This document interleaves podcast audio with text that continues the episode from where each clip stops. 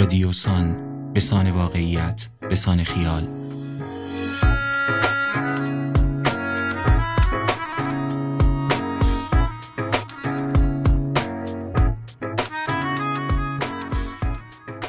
سلام من آرش صادقبهی هستم. اینجا تهران پرترافیک و شما به پنجمین اپیزود از فصل اول پادکست های رادیوسان گوش می دهید این 47 دقیقه صدای ماست.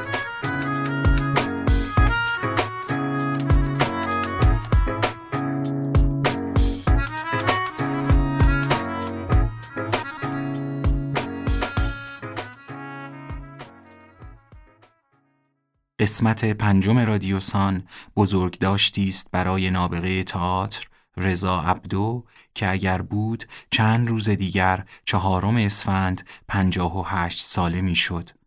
نمایشنامه نویس و کارگردان تئاتری که هم در زندگی هم در آثار تجربی زبان زدش داشت به مرز قصه های عرف زمانش میتاخت.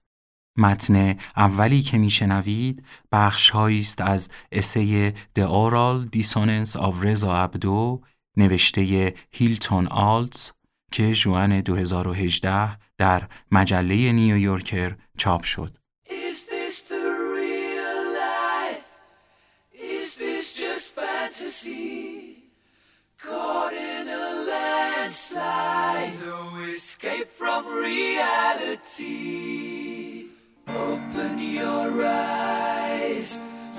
Up to the skies and see. رضا عبدو فرزند علی عبدو بود. علی با کارکتری کاریزماتیک در آمریکا درس خوانده بود و در ارتش خدمت کرده بود. همسر دومش هما بود که وقتی ازدواج کرده بودند فقط پانزده سال داشت. سال 1963 رضا به دنیا آمد و علی عبدو باشگاه و کلوپ فرهنگی پرسپولیس را در تهران تأسیس کرد. اولین باشگاه بولینگ ایران را هم او افتتاح کرد. خانواده عبدو از نزدیکان شاه و فرح بودند. فرزندانشان را در امارت دنگالی بزرگ می کردند و مدام به لندن که خانه همانجا داشتند سفر می کردند. رضا در ای گفته زندگی در انگلستان از آن کارها بود که پولدارهای ایرانی می کردند. راهی بود برای اثبات خودشان. رضا بچه که بود دو برادر کوچکترش را در نمایش هایی که ترتیب می‌داد بازی می‌داد و معمولا لباس های پرتمطراق تنشان می کرد. سال 1978 در مدرسه صاحب نام ولینگتون انگلستان درس می‌خواند و در تولید چندین نمایش از جمله پیرگین تیپسن دستیار یکی از اساتیدش بود. در همان دوران اوضاع ایران داشت عوض می‌شد. سال 1979 وقتی انقلاب شد علی عبدو که از همسرش جدا شده بود بچه ها را برد کالیفرنیا. خیلی از ایرانی ها آنجا بودند. حالا زندگی برای عبدوها تغییر کرده بود. وضعیت اقتصادی علی تقریبا زیر و رو شده بود. برادر کوچکتر رضا در پمپ بنزین مشغول شد و خودش در دانشگاه کالیفرنیای جنوبی ثبت نام کرد. می‌خواست لیسانس انگلیسی بگیرد اما فقط یک ترم درس خواند. بعدها به خانوادهش گفت دانشگاه را تمام کرده و حالا حقوق می‌خواند. بچه ها دروغ می‌گویند هم برای اینکه از خودشان محافظت کنند هم برای ارتقای خودی که شاید حس می کنند ناکافی و بیارزش است. علی عبدو سال 1980 در زمین اسکواش سکته کرد و از دنیا رفت و رضا که عزیز دردانه مادر و حالا محروم از عشق پدر بود به مردان بزرگتر از خودش جذب می شد که می توانستند تعلیمش دهند دوستش داشته باشند و حمایتش کنند گهگاه که بی پول می‌شد حقه هایی می‌زد تا دوام بیاورد. سال 1983 بعد از اینکه سه نمایش را در تئاتر آوانگارد Fifth Estate لس آنجلس به روی صحنه برد برای تولید نمایش های تکپرده‌ای بر اساس نوشته های ساموئل بکت دستیار آلن مندل شد. مندل کارهای ابتدایی عبدو را دیده بود و با خودش فکر می کرد چه می تواند به این عجوبه یاد دهد. اوجوبهی که در شش سال پیش رو نمایش هایی از شکسپیر، سوفوکل و دیوید هنری هوانگ را کارگردانی می کرد و حالا هم داشت آثار خودش را می ساخت که همه ایشان یک جور باستولید متون موجود بودند. یکی از سبک های منحصر به فرد رضا به عنوان نمایشنامه نویس بازسازی آثار مختلف در پس زمینه خودش بود یا در پس زمینه وحشتهایش مثلا یکی از اولین آثارش یک مدعا مرسیهی برای پسری با یک اسباب بازی سفید سفید برداشتی آزاد از اوریپید بود که دیالوگ هایی داشت از گرت استاین، ابی عزیز، شکسپیر و هر شخصیت دیگری که در تصورات عبدو حضور داشت. سال 1988 آزمایش چایویش مثبت شد. آن سال درخواست گرین کارت داده بود و به خاطر قانون اصلاح و کنترل مهاجرتی ریگان باید آزمایش اچایوی می‌داد. هرچند ابدو استقامت کارگردانانی مثل رابرت ویلسون و پیتر سلرز را می ستود. آنچه کارش را از آنها متمایز می کرد سکشوالیته آثارش بود. ابدو برای ابراز آن پریشانی و سرخوردگی سکشوال بودن به استعاره ها بسنده نمی کرد. بازیگرانش پوست خود را می خراشیدند. صورتشان را غرق در آرایشی می کردند که شره می کرد و روی سینه های برهنهشان می چکید.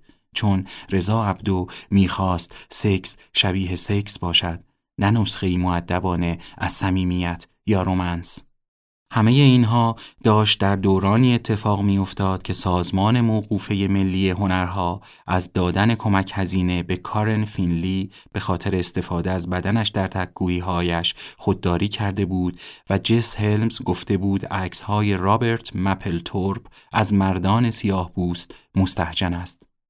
سال 1990 هم کیس هرینگ در سی و یک سالگی از ایدز مرد با این سمفونی گوشخراش درد و وحشت و پلیس بازی های مضحک چه کار می شد کرد؟ با تصویر فجایعی که از CNN و سایر شبکه های تلویزیونی خبر پخش می شد که عبدو وسواسگونه پایشان می نشست چه کار می شد کرد؟ عبدو همه اینها را روی صحنه برد. وقتی فیلم های آثار عبدو را می‌بینی تغییرش از یک پسر آرام ایرانی به کودکی سرکش پیداست. می‌فهمی آنچه این آثار شبهگونه را به هم متصل می کند صداست. شخصیت های عبدو شبیه شخصیت های اولین فیلم های برادران وارنر حرف می‌زنند. رتتتا. و ما بارها این صداها صدای کوبیدن درها به هم خوردن سنجها جیغ یک زن موسیقی بلند راک صدای برفک یا سریال های آبکی را که از تلویزیونی به گوش می رسد می شنویم. ناهنجاری آوایی برای عبدو ابزاری بود که از آن برای گفتن داستانهایی که می‌خواست استفاده می کرد. داستانهایی درباره آدم خارجی، شهروند دنیای قدیم و شیفته آمریکای جدید. با تمرکز بر محصول دوران سری و مرگ زودرس. داستان دیگری که تعریف کرد درباره بچه پولداری بود که سیاست امتیازهایش را ازش قاپید و بعدها سرمایه را یک توهم دانست. و البته که موضوع تمایلات جنسیش هم بود که سنت های جامعی که در آن متولد شده بود را نقض می کرد و باعث وحشت و نفرت می شد. تئاتر زندگی عبدو را نجات نداد بلکه شکل آن را تغییر داد تا به چیزی حیاتی تر، قابل تحمل تر و مهار شده تر تبدیل شود.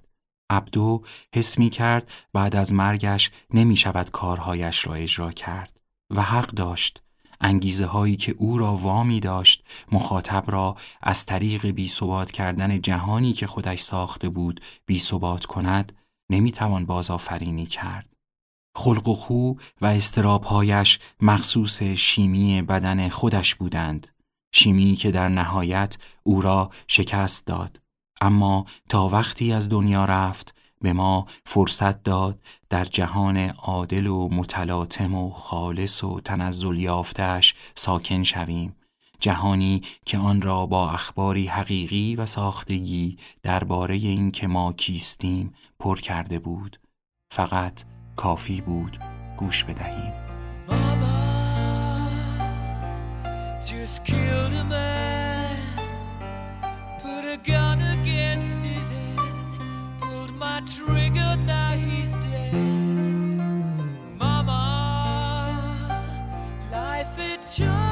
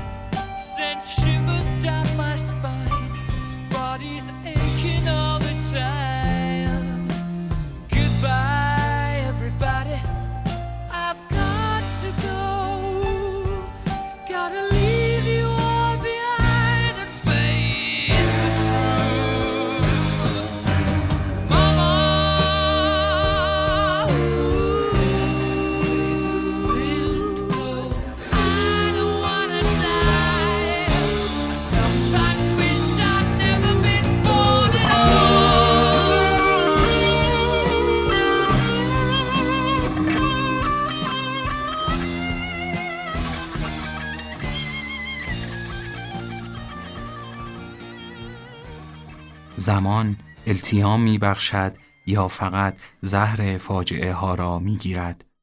باعث فراموشی آنچه تقدیر با ما می کند می شود؟ حتی وقتی پای مرگ در میان باشد؟ مرگ تنها امر تغییر ناپذیر در جهان که گاهی با تمام وجود می خواهیم فراموشش کنیم. نه خودش را، اثرش را. اینکه همه چیز عوض می شود، همه چیز. چون مرگ هست و عزیزان ما به اندازه خودمان و خودمان به اندازه عزیزانمان در معرضش هستیم. سالار عبدو در این تکنگاره از کش و قوسی سخت با زمان نوشته است. در مواجهه دوباره با مرگ برادرش رضا عبدو. مواجهه با تنها امر تغییر ناپذیر متن ترجمه حبیب جعفریان و با صدای خود سالار عبدو است برادرم رضا همیشه از دست من کفری بود.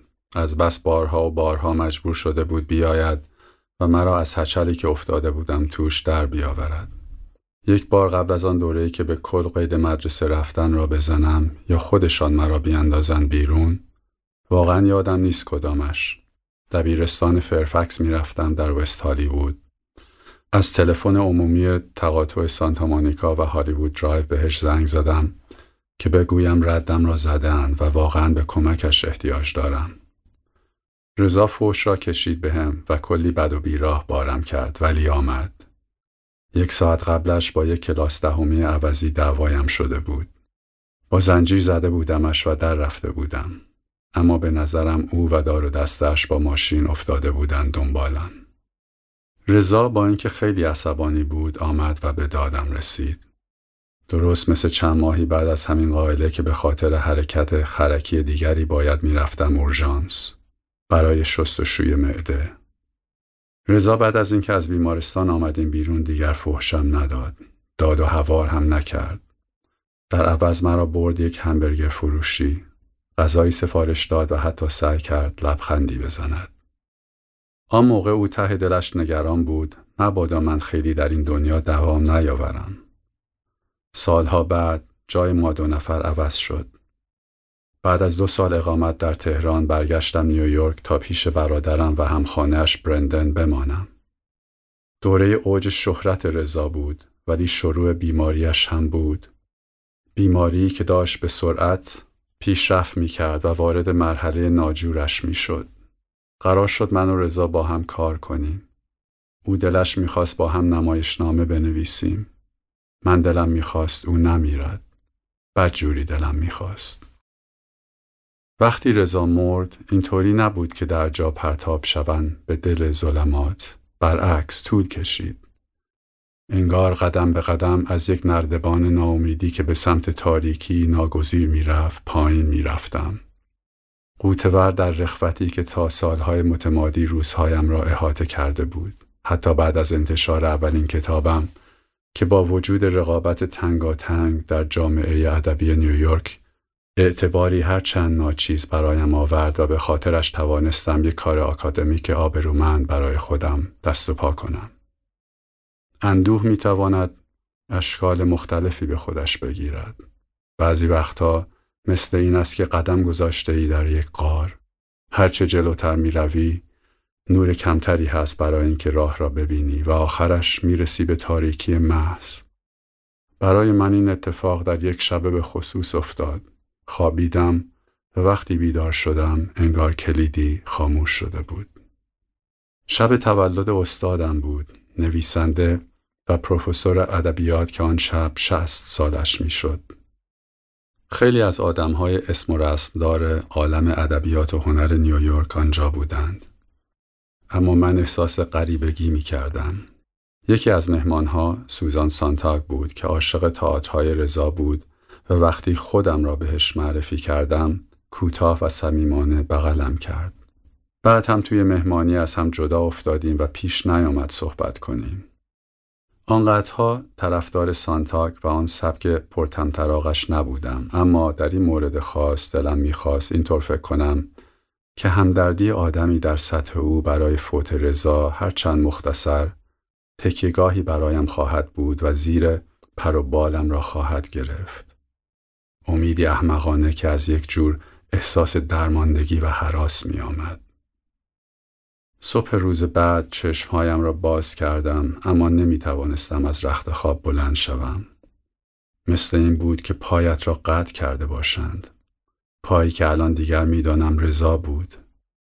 آن مواجهه ناچیز با سوزان سانتگ طرفدار صاحب نام رضا واقعیت ناگفته ای را جلوی چشمم آورد که همه سالی که گذشته بود به روی خودم نیاورده بودم. برادرم رضا مرده بود و هیچ چیز این واقعیت را تغییر نمی‌داد. تکیگاهم را در زندگی از دست داده بودم. دیگر تنها بودم.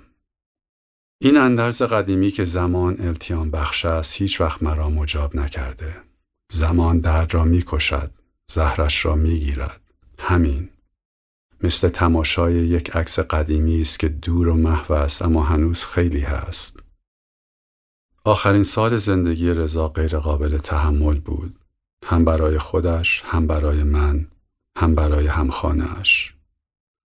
در زندگی کمتر چیزی از تماشای سوسوی امید و سلامتی در معدود روزهای خوب آدمی مبتلا به بیماری لاعلاج دردآورتر است.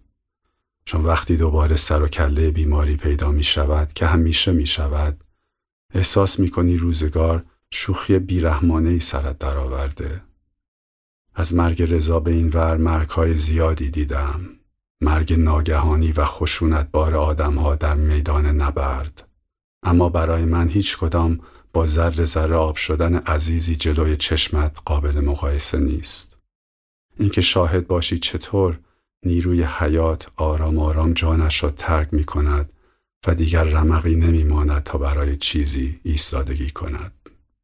ترقی سریع رضا در عالم تئاتر با وجود اینکه از هیچی شروع کرده بود مردم را کنجکاف کرد. دلشان می‌خواست بدانند رضا اصلا کی بود و تحت تأثیر چه کسانی و چه چیزهایی بود.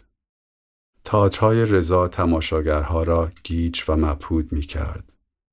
او چه وقتی صحنهاش چندین بلوک از محله‌ای در نیویورک بود، چه وقتی برای اجرا سراغ فضاهای تنگ و خفه می‌رفت، قادر بود تصاویر خودش را انتخاب و دستچین کند و بازیهای از بازیگرانش بگیرد که در شکوه و تأثیر به خودسوزی شبیه بود.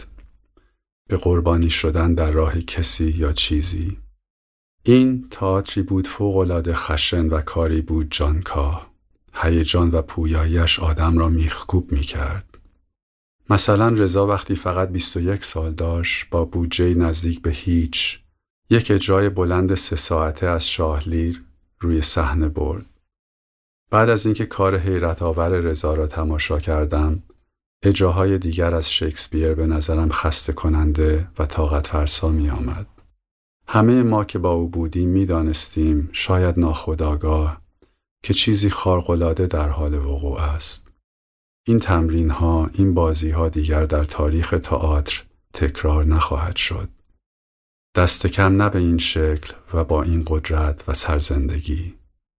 شاید دیگرانی بیایند با کارهایی به همین بزرگی اما تئاتر به خصوصی که رضا عبدو روی صحنه می آورد فقط و فقط متعلق به او بود و بعد ناگهان که مرد مرگی که همه من منتظرش بودیم هیچ کس نتوانست جایش را پر کند.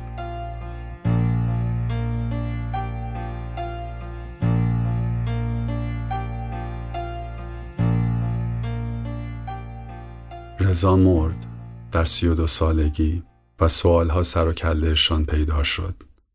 در حقیقت خیلی پیشتر از این پیدا شده بود.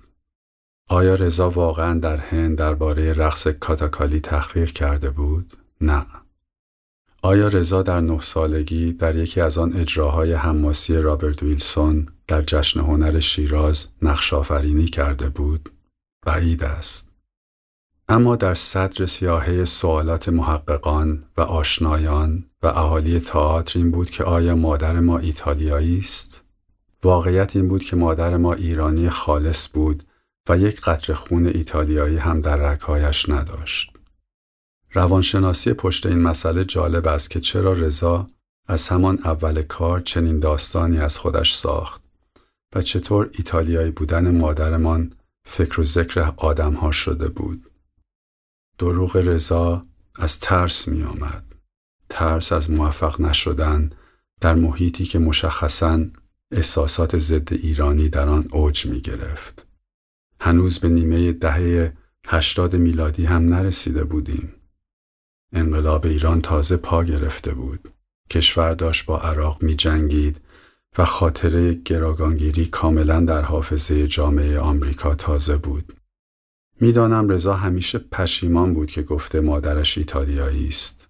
اما آن موقع که تازه 20 سالش شده بود و باید برای همه چیز می جنگید، اینکه مادری ایتالیایی داشته باشد کمی آزادی عمل بهش می‌داد و باعث شد بیشتر از آن که به چشم دیگران ترسناک بیاید جالب و نامتعارف باشد. اما پشت این همه ذوق و شوق دیگران بابت رگ و ریشه مثلا ایتالیای ما چه بود؟ تا سالها هر وقت کسی ازم می‌پرسید آیا مادرم ایتالیایی است جوش می آوردم. درست نمیفهمیدم این خشم از کجا آب می‌خورد اما هر بار دلم می‌خواست داد بزنم نه آقا جان نه مادر من ایتالیایی نیست زمان برد و تأملاتی در باب آن لایه دسیس آمیز شوینیزم فرهنگی و اثرات ناخودآگاهش تا بالاخره فهمیدم داشتن مادری ایتالیایی برای خیلی ها در واقع نبوغ رضا را توجیه می کرد. پذیرفتن این واقعیت که یک ایرانی که هنوز سی سالش هم نشده قوانین تاج بین المللی را از نو نوشته و تاجی از هنر بر سرش گذاشته غیر ممکن بود. حتما آن پاره ایتالیایی وجودش بود که به این موفقیت رسیده بود. همان خون اروپایی خالص که در رگهای دانته، وردی، پیراندلو و فلینی جریان داشت. این هم از آن بند نوازی هاست که خودم هم در زندگی زیاد باهاش مواجه شدم. سالی نیست که کسی دور برم از اینکه در دپارتمان ادبیات انگلیسی یک دانشگاه آمریکایی آن هم در نیویورک سمت و مسئولیتی دارم اظهار تعجب نکند. انگار به ذهن این آدم ها خطور نمی کند وقتی یک مرد یا زن آمریکایی، بریتانیایی یا فرانسوی می تواند استاد زبان فارسی یا عربی باشد عکسش هم می‌تواند درست باشد. این قضیه همیشه مرا یاد مصاحبه ای می اندازد با ادوارد سعید فقید. او تعریف می کند که یک نفر چقدر تعجب کرده از اینکه او عرب است ولی می تواند پیانو بزند و خوب هم بزند. دروغهای مسلحتی رضا و اقراقهای گاه و بیگاهش تا مدتها مرا دنبال خودش کشاند. مخصوصا این حرفش که گفته بود در کودکی رفتار پدرمان با او خشن بوده. پدر ما مرد خاور میانهی قلدری بود و رگ و ریشش به لرستان می رسید. جایی که آدم اصولا با بزن بهادر بودن و با مرام بودنش تعریف می شود و چنین آدمی ممکن است هر آن با هر کسی خشن باشد. برای رضا که رنجی بی پایان برده بود تا فارغ از قید آن پیشینه زیادی مردانه که باهاش بزرگ شده بود هویت خودش را فاش کند این ایده تعرض که گوش غربی ها همیشه برای شنیدنش حاضر و آماده است فقط تکی بود از افسانه عظیمتر. درست مثل همان دوره رقص کاتاکالی دیدن در هند یا بازی در کاری از رابرت ویلسون در ایران. و نتیجه هم داد. این کار به شمایل رضا پیچیدگی بخشید که تئاترهای او را تحسین برانگیز می کرد. در طول زمان دروغها را گذاشتم کنار. در واقع سعی کردم فراموششان کنم. مرگ رضا رمقم را برده بود. من و رضا ماهای آخر روی نمایشنامه ای کار کرده بودیم که قرار بود اسمش باشد داستان یک بیابرویی. یک روز که داشتم کتابخانه من را زیر و رو می کردم آن موقع من و رضا توی آپارتمانی زندگی می کردیم در میدان تایمز. برخوردم به نسخه از تاریخ جامعه بیابرویی. کتابی لاغر و نازک بود از خورخ لوئیس برخس. و در جا دستم آمد که رضا اسم نمایشنامه را از این کتاب گرفته. اسم خوبی بود. هرچند برخس همیشه از این کتابش مثل تلاشی کودکانه یاد کرده بود. من و رضا کم کم ریتم هم دستمان آمده بود. کار او این بود که به من مضمونی می‌داد یا تصویری و بعد اجازه می‌داد با آن بروم جلو. کار من این بود که بلوک از متن بسازم در فرمی کاملا بی قید و شرط. چیزی که با میل طبیعی من به نوشتن رمان‌ها و مقالاتی که پایبند به ساختار بودند تفاوت زیادی داشت. کار کردن با رضا به آدم آزادی عمل می‌داد مثل شعر بود. چیزی که من هرگز قادر به انجام دادنش نبودم. ایده مرکزی داستان یک بیابرویی با دو نفر پیش می‌رفت که در نوبت اعدام بودند. یکی به شکل واقعی، یکی به صورت استعاری. یکی مثل رضا از مرضی لاعلاج در حال مرگ بود و دیگری در زندان منتظر اعدام. یادم است در آن دوره آپارتمانمان مملو از کتابهایی بود که با دو موضوع سر و کار داشتند. مجازات اعدام و وضعیت وحشتناک سیاه های آمریکا.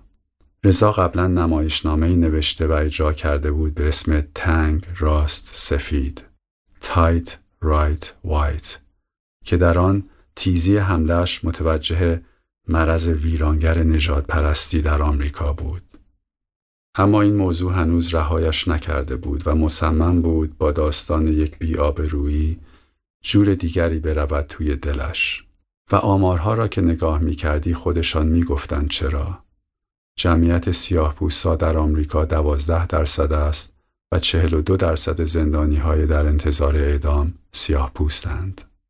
داستان یک بیابرویی شکلی از خشم در برابر مرگ روشنایی بود که عملا در آخرین نمایشنامه من نقل قلهای یک شهر ویران سراغش رفته بودیم.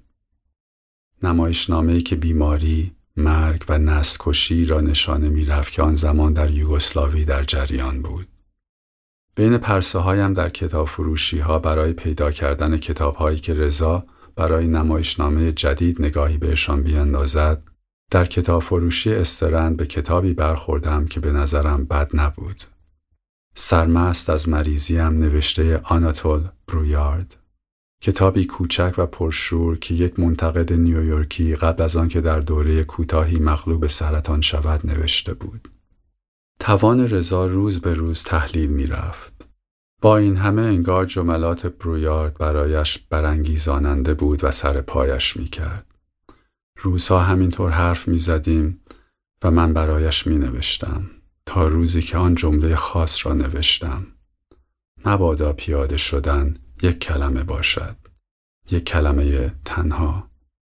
What if disembarkation is a lonely word?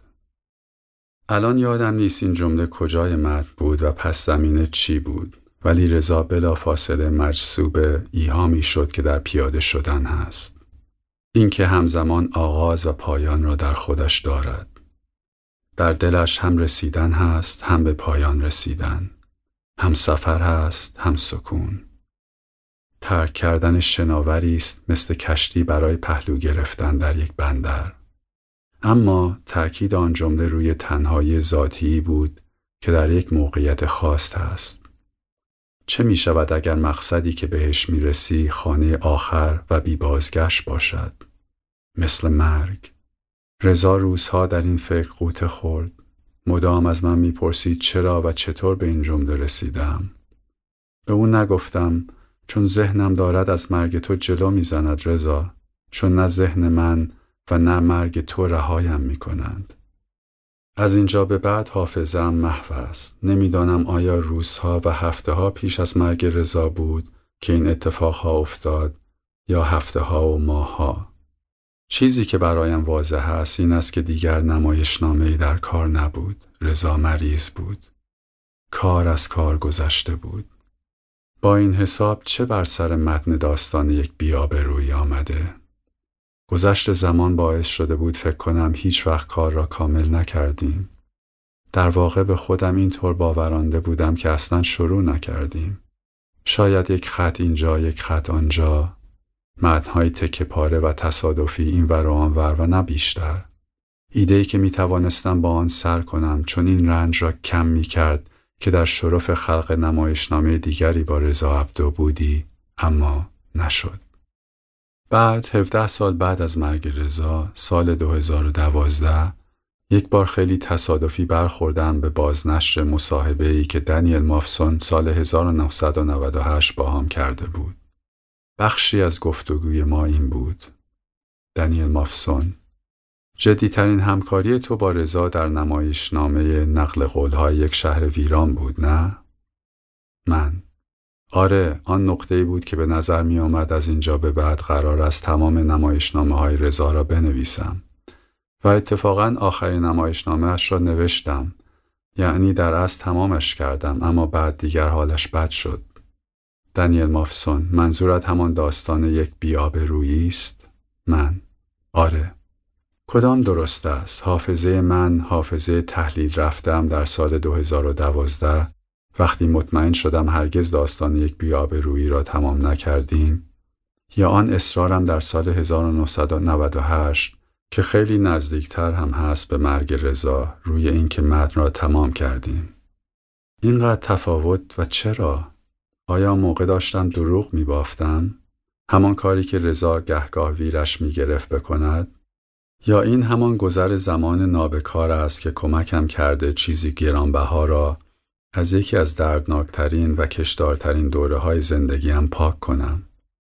این را می‌دانم که حمله خشمی خودانگیخته خشم از مرگ رضا مرا سوق داد به اینکه هرچه برای آن نمایش نوشته بودم بریزم دور.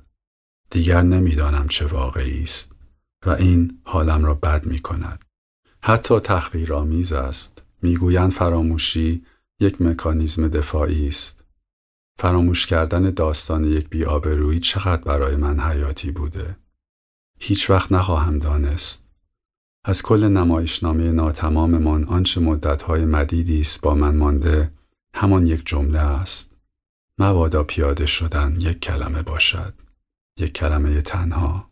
آن هم به خاطر اینکه رضا چنان مسهورش شده بود که مدام با صدای بلند تکرارش می کرد. در یکی از چند مراسم یادبودی که به فاصله کمی بعد از مرگ رضا در جاهای مختلف برگزار شد، این یکی در لس آنجلس بود. یک نفر آمد سمت مادرم و ناگهان شروع کرد به ایتالیایی حرف زدن. واضح بود که می‌خواست با مادر رضا به زبان خود او که فکر می‌کرد ایتالیایی باشد حرف بزند. مادرمان که آن موقع بالاخره توانسته بود ویزا بگیرد و بیاید آمریکا تا در آخرین روزهای زندگی رضا کنارش باشد یک لحظه معذب شد. انگلیسی و فرانسه را خوب بلد بود اما ایتالیایی اصلا. ولی خودش را از تک و تا نینداخت مثل یک بازیگر کار کشته قیافه دردمندانه گرفت و گفت خواهش می‌کنم این زبون فقط خاطرات بد را برای من زنده می‌کنه. حاضر نیستم به این زبون حرف بزنم. آن آدم حرف مادرم را باور کرد یا لاقل وانمود کرد باور کرده و دیگر به زبان مادری او یعنی ایتالیایی حرف نزد. این را فقط به این خاطر تعریف کردم که می توانست پایان مناسبی باشد. شاید نقطه ای که می‌شد همه آن خاطرات اشتباهی و مبهم را پشت سر بگذارم. اما زندگی هیچ وقت با آدم اینقدر رو بازی نمی کند. بهار 2018 موزه هنرهای معاصر نیویورک که به همراه مجله بیدون یک نمایشگاه فصلی طولانی برای بررسی کارنامه رضا تدارک می‌دید آن میل به دانستن حقیقت را دوباره به جانم انداخت به خصوص که برای وقای نگاری زندگی رضا و یادگارهایی که ازش باقی مانده مدام با مدیران نمایشگاه در تماس بودم. آرشیو آثار رضا عبدو در بخش هنرهای نمایشی لینکن سنتر در کتابخانه عمومی نیویورک نگهداری می شود. گنجینه ای که هر پژوهشگری را تحت تاثیر قرار می دهد و من در همه این سالها با اینکه هفته چند بار از کنارش رد می شدم به صرافتش نیفتاده بودم به آن سر بزنم. می توانستم آنجا درباره داستان یک بیابرویی چیزهایی پیدا کنم. چطور تا به حال نرفته بودم؟ اولین سوالی بود که از خودم پرسیدم و جواب دادم چون از چیزی که ممکن بود پیدا کنی وحشت داشتی چون آماده نبودی.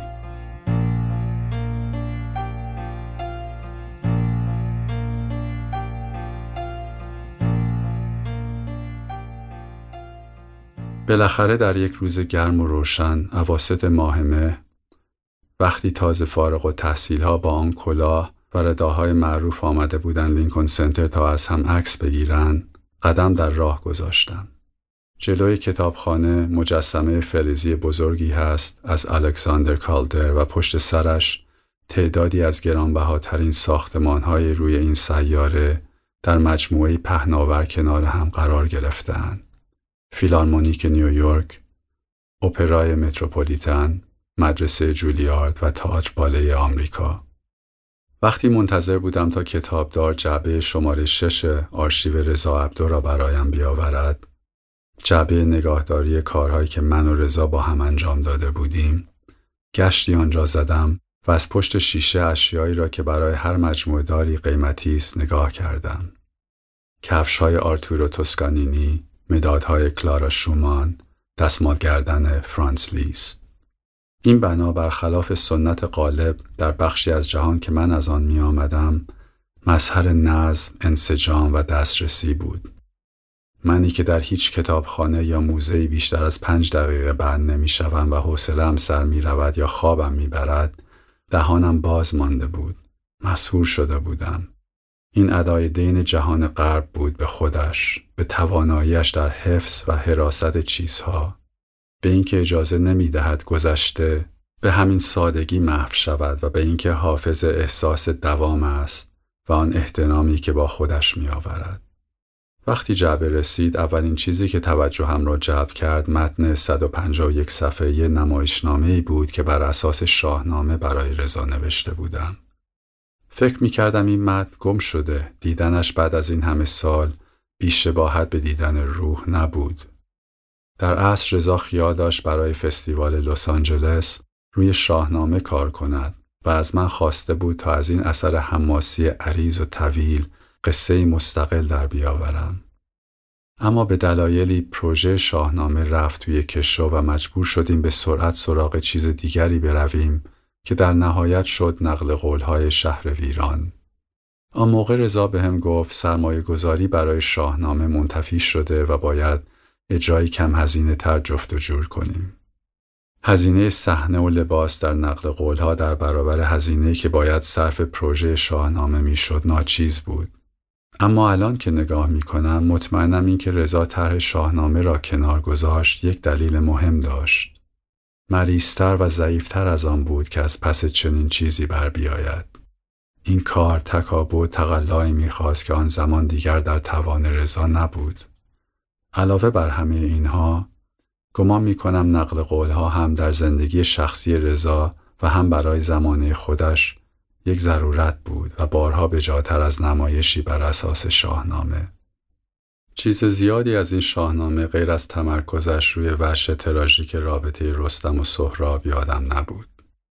حالا می دیدم مد واقعا ملغمه است از شخصیت های مثالی شکسپیری از جمله دلغک و همسرایی هایی به سبک و سیاق تراژدی های یونان و شخصیت های جور و جور از خود شاهنامه که با رنگ و لعابی پست مدرن به هم بافته شده بودند تا بندبازی های ادبی نویسنده جوانش را به رخ همه بکشند. خواندن این وراجی بیوقفه و متظاهرانه در نمایشنامه‌ای که خودم یک رب قرن قبل نوشته بودم واقعا حال آدم را خراب می کرد. بعد از چند صفحه انداختمش کنار. خودپسندی کودکانش را نمی توانستم حزم کنم. متن یک جاهایی هم نوید بخش بود اما بی نصیب از فروتنی و بی تجربه در آن چیزی که در تئاتر بهش می‌گویند زمان بندی. البته رضا اگر بود دقیقا می‌دانست با این کلمات قلم به سلم چه کند. می‌برید و می‌برید و آنچه را بود به حداقل میرسان.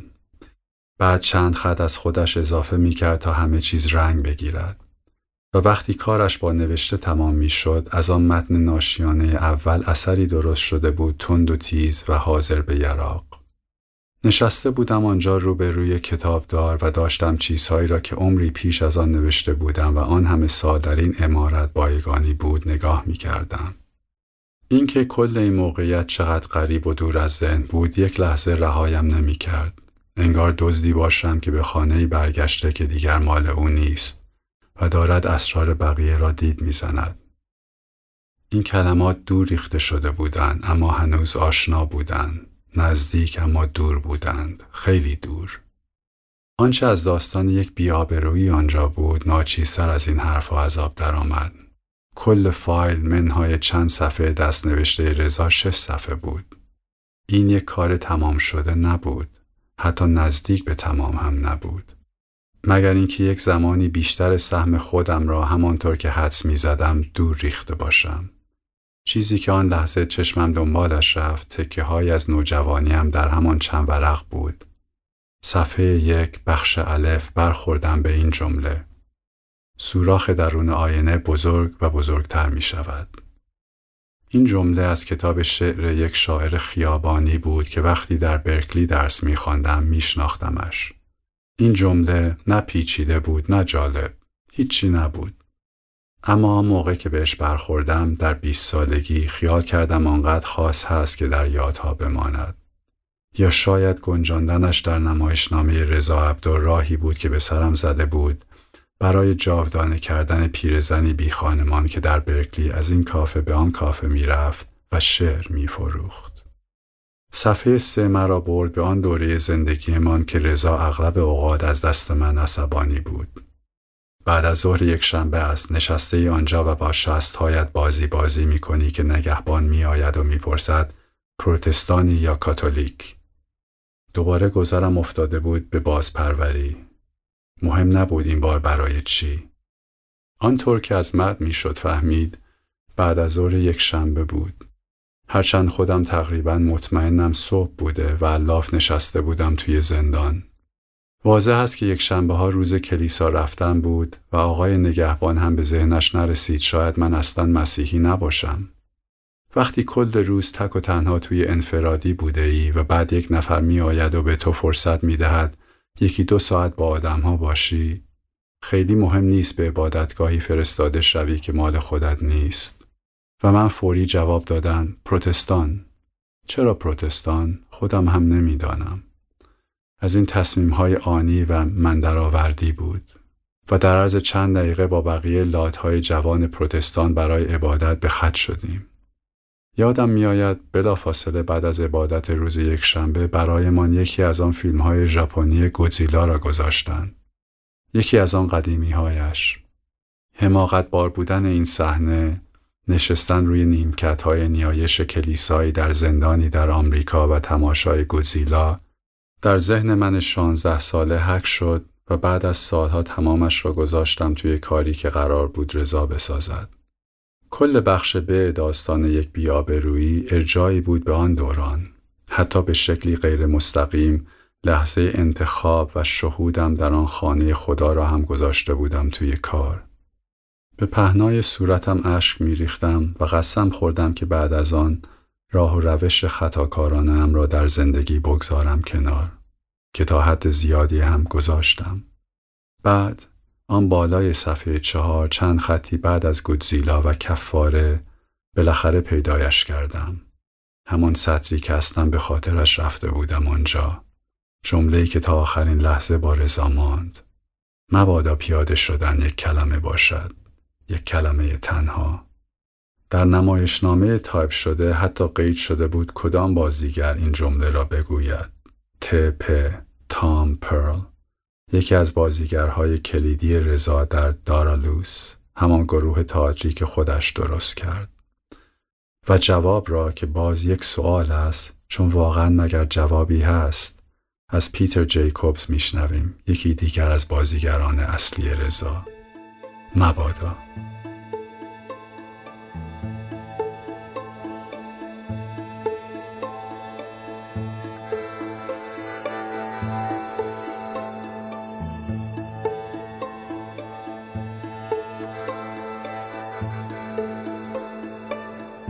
به قسمت پنجم رادیوسان گوش دادید و امیدوارم مقبول نظرتان بوده باشد. قطعه موسیقی که بین دو متن شنیدید ماما از گروه کوین است. به گردن من است از دوستانم تشکر کنم نیلوفر امنزاده، گلشن یکتاییان و حبیب جعفریان. همینطور از بچه های رادیو گوشه جلیل نوایی، حمید محمدی، روناز کمالی و آزاده دستمالچی هر دو هفته یک بار چهار شنبه ها منتظر ما باشید